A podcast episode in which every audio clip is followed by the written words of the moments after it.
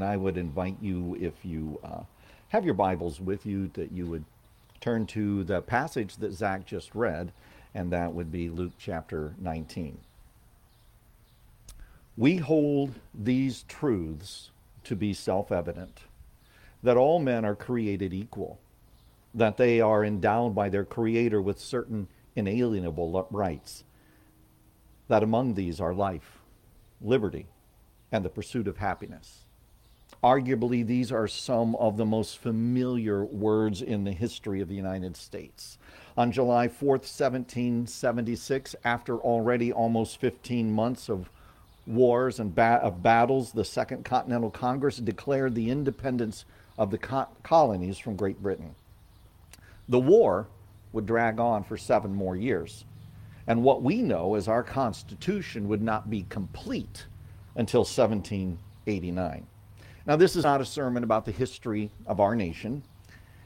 It's not a sermon about the awkward definition of all men are created equal when you consider that 41 of the 56 founding fathers actually owned slaves. And yet, with their flaws as human beings, they were people that made a commitment a commitment to freedom and independence, and they stuck with it, paying a high cost of the 56 that added their signatures to that document on July 4th, 1776, they all put their lives, the lives of their families, and any fortune at great risk. Nine of the signers died in, in battles throughout the rest of the revolution. Five were captured. Twelve had their houses burned to the ground. 17 lost everything.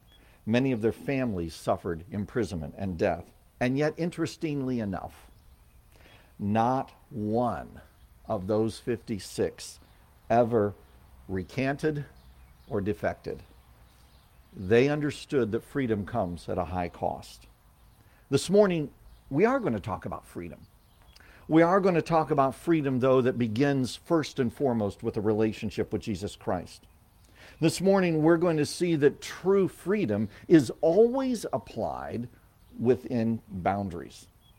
This morning, we're going to see the unique nature that we have as, uh, and the unique gifts and abilities God has given each of us so that we can actually use our freedom as Paul says in Galatians 5:13 use our freedom to serve others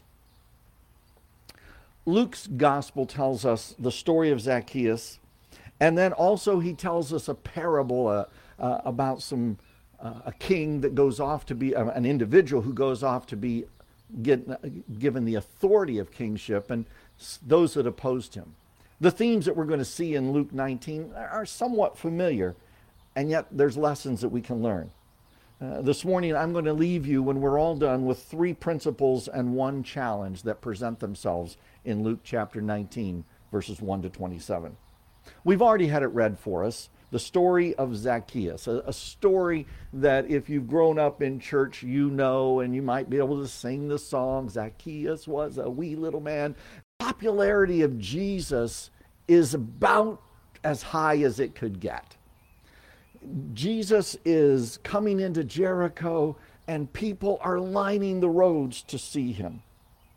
They've heard about him. They've heard about the work that he's done. And in Luke's gospel, after these two instances, we go right into that triumphal entry. So the height and the popularity of Jesus are big. Now, Zacchaeus is not just any old tax collector, he's a chief tax collector. What that means is he's got people. He's got people under him. He's got people that report to him. He is in the tax collector realm somebody. We're also told that he's uh, short. Uh, he's the average man in the first century in Jerusalem, the average height was between 5'1 and 5'5. So Zacchaeus is probably shorter than 5'1. It, by our standards, he's a really he, he's a little person almost and he's not liked at all because he has gotten very wealthy off of the backs of the people. So when people see Zacchaeus coming and they know that he wants to kind of get through so that he can see Jesus, why Zacchaeus wanted to see Jesus? Maybe he just heard about him and wanted to kind of see the experience and, and get the experience. We don't know. We know that he, for some reason, was moved that day to come and see Jesus. Well, he's also a very creative man. So when he can't get through the crowd, he looks around and he finds a sycamore tree. They believe it was probably a sycamore beech tree, a tree that had low branches that he could scramble up. And we know the story. It's very familiar. Zacchaeus climbs the tree and he gets the point and he can see Jesus walking down the path. He has great seats like some of you had last night for the fireworks. You know, these are great seats. There are no obstructions. We can see everything that's going on. Imagine his excitement when Jesus stops right at the tree where he is. It's like he's already getting ready to tell the story. I was up in the sycamore tree and Jesus came along and he stopped. I got to like look at the guy. Imagine his surprise when Jesus looks up and makes eye contact with him. Imagine his shock when Jesus calls him by name. We have no idea how Jesus knew his name, but he called him by name. Zacchaeus, come down immediately. I must stay at your house today there's an immediacy to the words of Jesus. Come down immediately. Come down right now. Don't you make me come up there and get you. Come down. I must stay at your house today. That's a phrase of mission. In other words, what Jesus is saying, it's my mission today to stay at your house. What's in essence jesus is inviting himself to dinner. Now in our culture that's really rude. If i walk up to some of you after the service today and say hey guess what? Charlene and i are coming to your house for sunday dinner today. You're going to be taken aback just a little bit. You're going to get your phone out and check the calendar and see if you missed an appointment. Did, did, did we invite pastor scott and charlene uh, did we forget uh, we just don't do that now, you may try to politely back out of it, saying, Well, Pastor Scott, that's wonderful. Someday we would like to have you over, but I don't think today is going to be a good day for us. Maybe you're going to be a little more direct and say, Pastor Scott, you know that's rude. You know it's rude to just invite yourself over. Or you might just turn to Charlene and go, You need to get Pastor Scott home for a nap. He has lost it. I think the heat's starting to get to him. But in that culture, when a rabbi, when a teacher came to somebody and said, I'm dining with you, it was like, really? That's amazing. It was, it was a badge of honor. It was a sign of acceptance. You want to come to my house? You bet. We'll, we'll do whatever we can do to make your stay as pleasant as possible. And people begin to mutter because Jesus is saying to the chief tax collector, in their mind, the chief traitor, the chief one who robs them of their hard earned money, he's saying, Zacchaeus, I accept you. Zacchaeus, I accept you for where you are. I want you to be in a better place, but I, I accept you right now for where you are. So he came down at once, verse 6 says, and he went and welcomed him gladly. The people are muttering, How could Jesus, if Jesus really knew who this guy was, if Jesus really is who he says he was, why would he interact with a sinner? Remember, we have touched on this theme repeatedly in the Gospel of Luke. Jesus went to the people that nobody else would go to. Jesus went to the people that everybody else had rejected. Jesus went to them and he goes to Zacchaeus' house. He's gone to be the guest of a sinner. Now, I believe there is some time between verses 7 and 8. I believe between verses 7 and 8 there's a dinner. There's a I think Zacchaeus has has called all of his favors in and there's food there. There had to take some time to prepare it. I, I believe that Zacchaeus has called his other tax collectors in. You know, when the boss says we're having dinner at my house, you show up. I believe that there's conversation. I believe that there's laughter. I believe there's stories swapped. And I believe Jesus is in the middle of it, enjoying the time, laughing when it's right to laugh, answering questions that are brought to him. And all of that has an impact on Zacchaeus. All of that touches his heart in a deep way. And in verse 8, he stands up. He's the host. So when he stands up, everybody quietens down. What is Zacchaeus going to say? What's he going to do? And he says, Look, Lord, even that statement right there, he's already acknowledging the authority of Jesus in his life. Look, Lord, here and now I give half my possessions to the poor. Without prompting, without being told this is what you need to do, he stands up and says, Something has happened inside me today. Something has changed in me. And so I'm going to reflect that change and I'm going to give half of all my possessions to the poor. And then he goes on and he says, and this is a sentence that's put in the way that he's not saying it's a possibility, he's saying it's a reality. He's, it's translated this way If I've cheated anybody out of everything, anything, I will pay back four times that amount. basically, he's acknowledging that, yeah, yeah, I've, I've not done business the right way. And he's at least aware enough of the law of Moses to know that restitution was demanded when you've taken something from someone. But the law even went so far, and Zacchaeus goes so far, the highest penalty in the law of Moses was to pay back four times what you took. So if I took a 20 from, from, from you over here and, uh, you know, and realized I was wrong, then I would have to give you back your 20 times four. Imagine getting a letter from the IRS. Dear so and so, there was a miscalculation on your taxes. And we just found out about it.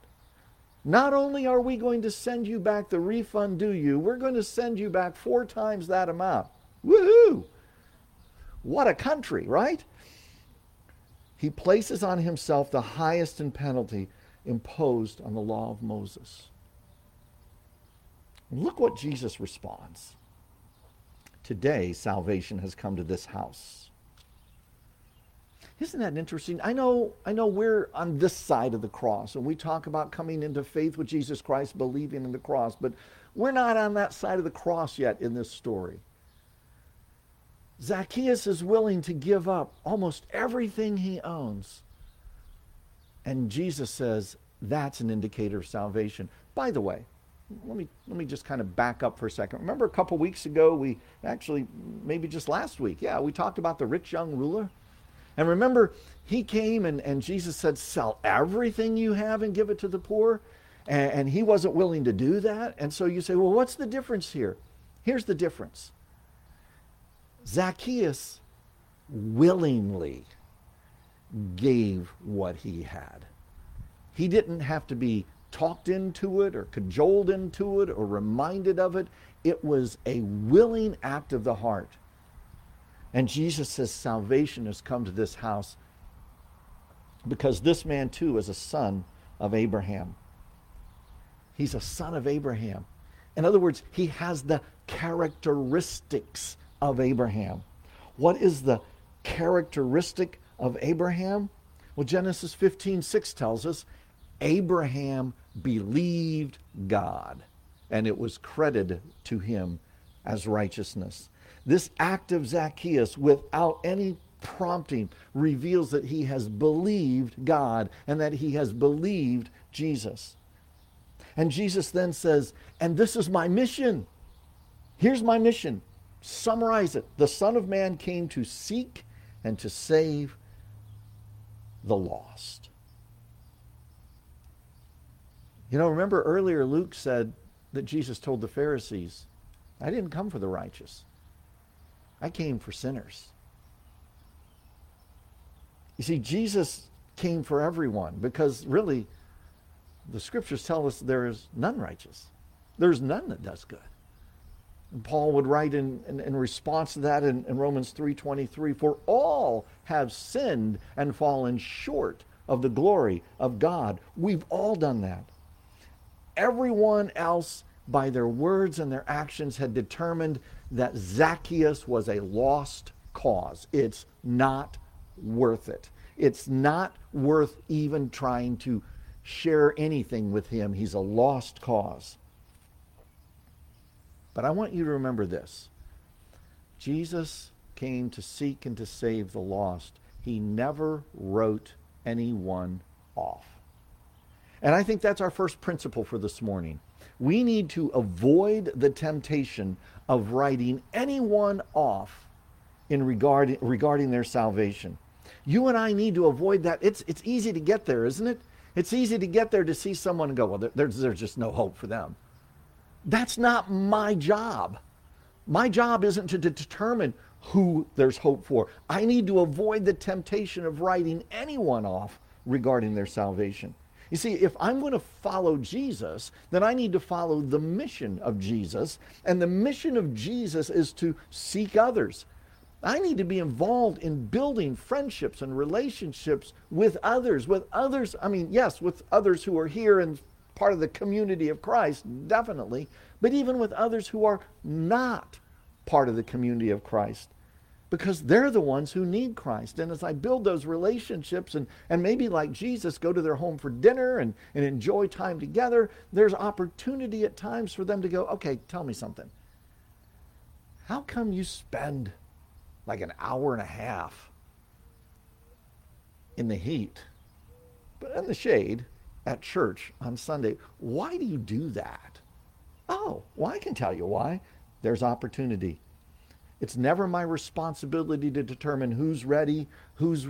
It's my job to just live out grace and truth and love and leave room for God to do His work when we write someone off as hopeless, we actually can interfere with the work of God through Christ.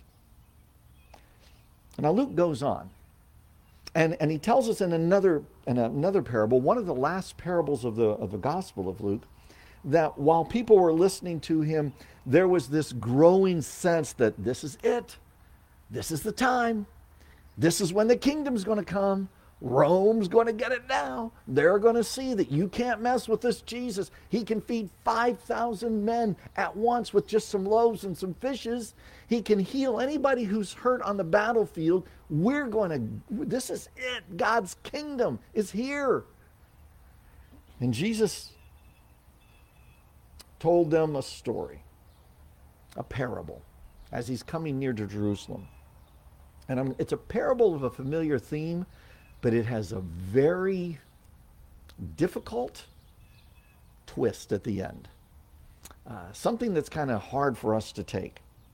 The, the parable's similar. I'll start here reading in verse 12.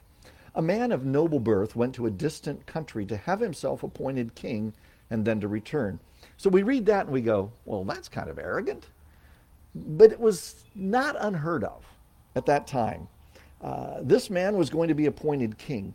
And uh, that happened actually in about 40 BC when Herod the Great was called back to Rome and given the authority over Palestine as a king over Palestine. So it was not something that was unheard of. So what he did is he had to take care of affairs of state. So he calls his servants together and he gave 10 servants and he gave them 10 minas. Now, a mina, or a mina, however you want to say it, was an amount of money equivalent to three months' worth of wages. So every one of these servants got the got an amount of three months' worth of somebody's average wages. And the king gave them this simple command put the money to work until I come back. That's it. Just put the money to work. And uh, now there is freedom in that. He didn't tell him how to put the money to work. He didn't tell him what to do to put the money to work. He just said, take this money and make it work. You know, and so he goes off. But there's another group. So there's the king, there's these 10 servants, and then there's some subjects, some people that are going to come under his rule. And we don't know why, but for some reason they hated this man. We, we have no reason why. The parable doesn't tell us. So they put together a delegation of people to go and oppose the appointment. Well, king goes off. There's the hearing before the emperor, as it were, or the nobleman goes off. There's a hearing before the emperor. The emperor listens to everything and he says to the subjects, Yeah, you're king, buddy. And the guy comes back. Now, that had to take some time. You know, you didn't hop on a 747 or a Boeing Dreamliner and just fly. You, you took time to get there and to get back.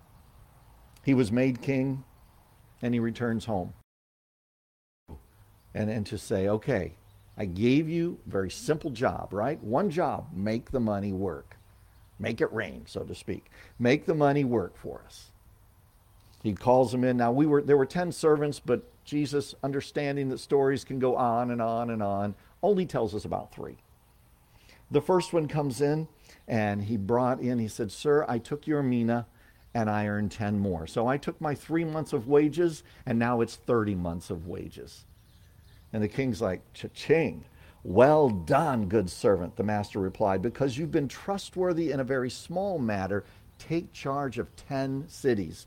I'm going to, you have shown me how faithful you are, how creative you are, how responsible you are. I'm going to let you be over these 10 cities over here in the kingdom. Second servant comes in. And his mina earned five more. So he took three months of wages and turned it into 15 months of wages, a year plus some pay. And the king is thrilled. And he says, All right, you're creative, you're responsible. I'm going to give you five cities. Finally, he gets down to another servant. And the servant walks in. Again, this is a theme we've seen before. And most of the interaction in this parable is between this servant and the king. And the servant comes in, hands him back his mina. Didn't do anything with it. I've kept it laid away in a piece of cloth. I was afraid of you because you are a hard man. You take what you did not put in and you reap what you did not show. In other words, he says to the king, you, You'll take whatever you want anyway. Why should I do something for you? Why should I work for you? If you want it, you take it. You have all you want. You don't need any more. That's kind of like the attitude. So here, take it back. I didn't want to do anything with it. Obviously, the king is angry. And in Luke's version here, he uses the servant's words against him. I will judge you by your own words, he says in verse 22, you wicked servant. You knew, did you, that I am a hard man, taking what I did not put in and reaping what I did not sow? Why then didn't you put my money on deposit so that when I came back I could have collected it with interest? And he takes the mina from that man and he gives it to the one who had 10. And then he makes this statement I tell you, to everyone who has, more will be given. But as for the one who has nothing, even what they have will be taken away. But those, en- and so we'll stop right there. I'll get to the enemies. So Jesus gives us this cryptic solution and conclusion. This man loses everything. And the solution is anybody who has more, they're going to be more is going to be given, but if the one who has nothing, even what they have will be taken away. And, and you say, what's going on there? What is Jesus trying to say? Well, I think we got to look at the attitudes that are prevalent in this parable to understand this last pr- point. We have to look at that and we have to understand that the first two servants, they trusted the king. They were loyal to the king. And so they acted responsibly with what they had been given. The third man, he did not trust the king. He wasn't loyal to the king. And so he acted irresponsibly because he didn't have any respect or trust for the king. You see, how you and I respond to God, how we manage our lives before God, both is, is a is a direct reflection on what we think of God. One scholar puts it this way The one who has no trust in God's goodness, even though he or she may have a connection to God, has no relationship with God and ends up with nothing from Him in the end. Let me put it this way for you. One of the key principles of this parable, and the second principle in this sermon, is simply this When I have put my faith in God through the work of Jesus Christ, I'm to use all God has given me responsibly. There was freedom in the command that these servants were given. Take the money, put it to work. Well, should I invest it? If that's what you want to do, do it. Should I go start a business? If you think that'll work, do it. There was no limits except for put the money to work. God, had, in his infinite wisdom, has given all of us different gifts, abilities, talents, experiences, background. And he doesn't tell us, okay, you're all to be pastors. I couldn't handle the competition. You're all to be missionaries. No. Be who God has made you to be. Live responsibly in a way that reflects his kingdom principles of loving God and loving others. I saw this lived out years ago in the life of a guy named Jake. Jake was already retired by the time I came along. Jake and Wilma lived in a little town called Etna Green, Indiana. They had a little place that they bought years down the road on the Tippecanoe River. And I know we would go down there for Sunday school parties and stuff. And, uh, you know, Jake had done well for himself in sales. And uh, his, his heart was God has given me time and energy. I want to use it for Him. Jake was a greeter and an usher at our church. And if you ever got greeted by Jake, you would feel like you were home. You would feel like you would just, I mean, if you're brand new walking into the church and Jake greeted you, you knew immediately you had a friend. At one point, the church where we served in Indiana was meeting in an old building that was about 100 years old. And, and that was before Charlene and I got there. And people started coming out, driving out to this place that was hard to find. And my, my mentor said you could see old Jake out there as an usher. He said he could squeeze him in with a shoehorn because they were just packing out the place. Everybody loved Jake. And Jake had impact and influence on people of renown but he was just a simple man. One day I drove up to the church, and there was Jake with a, a metal bucket and a dandelion puller in the middle of the yard at the church, on his knees, digging dandelions. Wasn't going to spray them. He was going to dig them out. It was the only way to get them. And I do believe when I got out of the car, I think I heard Jake singing a hymn of praise to God as he dug dandelions. Jake dug dandelions for the glory of God. Jake said, I've got time and energy. How can I use it? Where do you need help? Where can I use it? I don't need to be up front. I don't even need to teach Sunday school. I'll just do whatever you need to do that nobody else wants to do. That's what I'm talking about. That's that truth of living responsibly. But there's another truth that I think drove Jake. It was a truth that was built into this parable. And the truth is simply this our third principle for today. We will all give an accounting for how we served God and served others. We are all going to come up in a time where God's going to say, okay, I gave you this ability. How did you use it? Well, I, I, I, I, I wasn't very good at that. I know I gave that to you. Well, here, you can have it back because I didn't do anything with it. I don't want to be that person. I want to say, God, I did my best here. Yeah, I spent time studying every week so I could do the best sermon I possibly could. And some of them were good and some of them were duds, but I did my best every week. God, I did my best in rearing my children and I taught them about the principles of Jesus. God, I was I did my best in being a good neighbor and, and I made sure that when, when I had a tool and my neighbor needed it, he I loaned it to him. And when it came back broken, I didn't say anything. I just went and got another one. And I lended it out again when the time came. I mean, you could go on and on and on because there's freedom in how we use the abilities that God gives us, but we need to use them in a way that shows the love of God to others and that shows them that we love them.